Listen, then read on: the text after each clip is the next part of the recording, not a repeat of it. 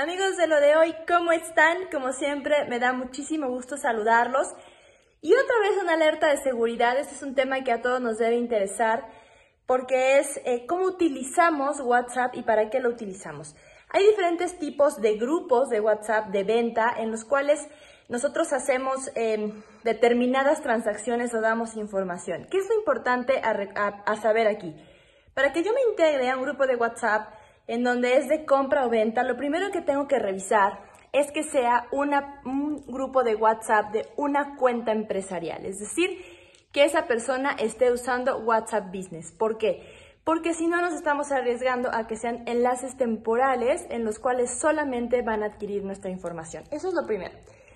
Lo segundo es que si vas a entrar a un grupo de WhatsApp para ver diferentes artículos, te asegures que esa persona tenga un Facebook, de preferencia tenga un sitio web y que tenga referencias de compra o venta.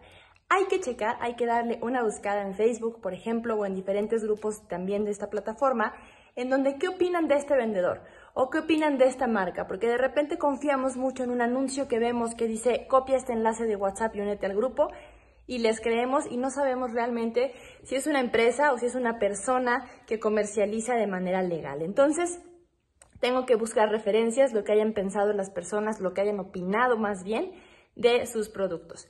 Y por último, ¿qué tengo que saber cuando yo copio un enlace de WhatsApp? Porque te dice, el anuncio en Facebook lo ves de cualquier producto y te dice, únete a WhatsApp, únete a la conversación o te lleva directo a que tu número se vaya a WhatsApp. ¿Qué tengo que saber? Que esa persona va a tener mi número, va a tener mi foto y va a tener mi nombre. Entonces, lo que necesito para tener una transacción segura es lo mismo de la otra persona. Su nombre, su foto y su teléfono. Eso es muy importante. Y que veamos que el teléfono no cambie constantemente el número telefónico y nunca, nunca en ningún grupo poner tu domicilio físico, el domicilio de tu trabajo, fotos de tu casa, fotos de tarjetas de crédito o fotos o datos de carátulas de estados de cuenta, que cuando es un fraude es lo primero que te van a pedir.